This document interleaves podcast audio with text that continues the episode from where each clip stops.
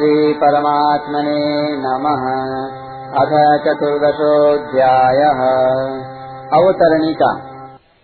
श्री भगवान ने तेरहवें अध्याय के अंत में कहा कि ज्ञान चक्षु से क्षेत्र और क्षेत्रज्ञ के भेद को देखने वाला परमात्मा को प्राप्त हो जाता है। अब प्रश्न होता है कि वह ज्ञान क्या है और उसकी क्या महिमा है तथा उस ज्ञान की प्राप्ति का सरल उपाय क्या है? इसका वर्णन करने के लिए भगवान चौदहवें अध्याय का विषय आरंभ करते हैं। बंधन दो से होता है, प्रकृति से और प्रकृति के कार्य गुणों से।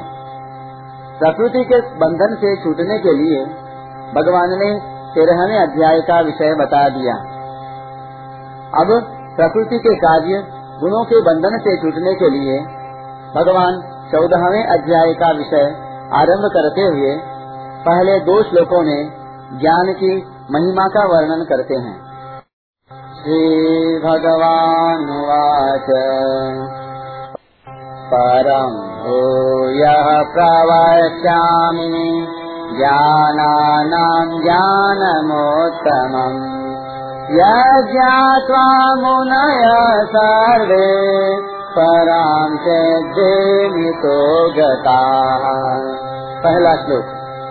श्री भगवान बोले, संपूर्ण ज्ञानों में उत्तम और पर ज्ञान को मैं फिर कहूँगा।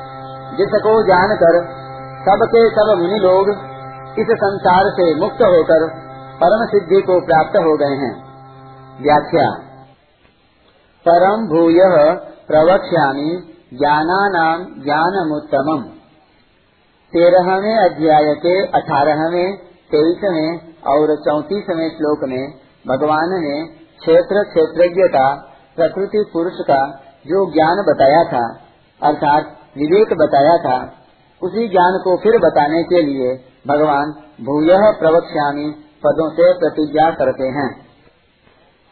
लौकिक और पारलौकिक जितने भी ज्ञान हैं, अर्थात जितने भी विद्याओं, कलाओं भाषाओं, लिपियों आदि का ज्ञान है, उन सबसे प्रकृति पुरुष का भेद बताने वाला, प्रकृति के अतीत करने वाला, परमात्मा की प्राप्ति कराने वाला, यह ज्ञान श्रेष्ठ है, सर्वोत्कृष्ट है।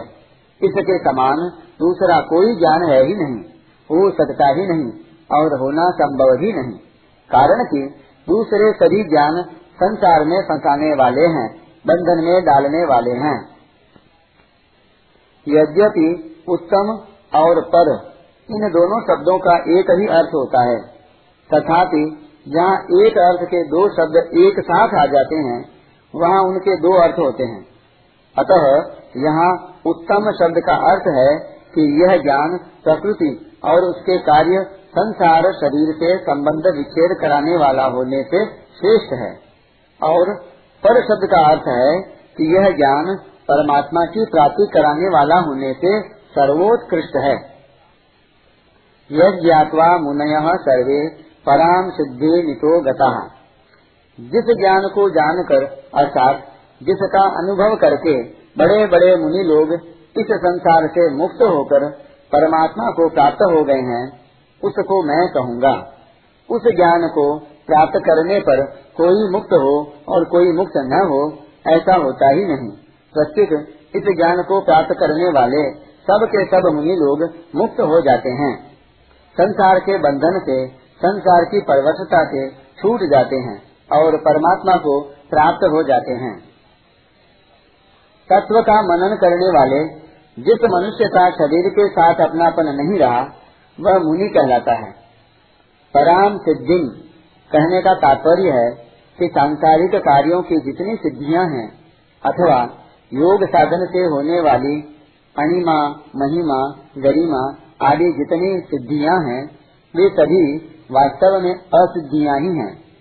कारण कि वे सभी जन्म मरण देने वाली, बंधन में डालने वाली, परमात्मा प्राप्ति में बाधा डालने वाली हैं। परंतु परमात्मा प्राप्ति रूप जो सिद्धि है, वह सर्वोत्कृष्ट है, क्योंकि उसको प्राप्त होने पर मनुष्य जन्म मरण से छूट जाता है। परिशिष्ट भाव। यह चौदहवा अध्याय, तेरहवें अध्याय का ही परिशिष्ट है।